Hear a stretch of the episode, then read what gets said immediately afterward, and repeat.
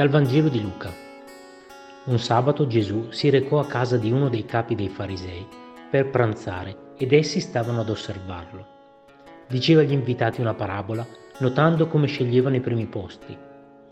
Quando sei invitato a nozze da qualcuno, non metterti al primo posto, perché non ci sia un altro invitato più degno di te, e colui che ha invitato te e lui venga a dirti, scegli il posto.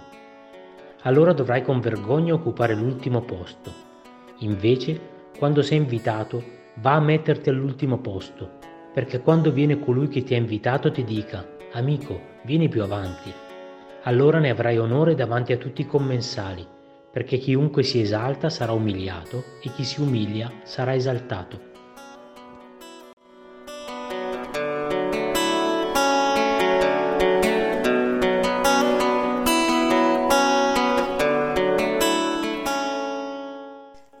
Di oggi non ci dà un'indicazione su come comportarci quando siamo invitati, se convenga o meno occupare i primi posti, ma vuole dirci che per il Signore i primi posti non sono migliori, ma migliore è chi si dimostra umile e questo sarà addirittura da lui esaltato. La tentazione di avere i primi posti appartiene per natura al cuore dell'uomo, nasce dall'orgoglio e si insinua talvolta anche nelle cose buone anche in quelle scelte che riguardano Dio. La tentazione di emergere può inquinare anche i desideri più buoni e spingerci a cercare la propria gloria più che quella di Dio. Questo può accadere anche quando occupiamo posti di responsabilità. Impariamo ad accoglierli come una vocazione e viviamoli con lo stile del servizio, non come merito.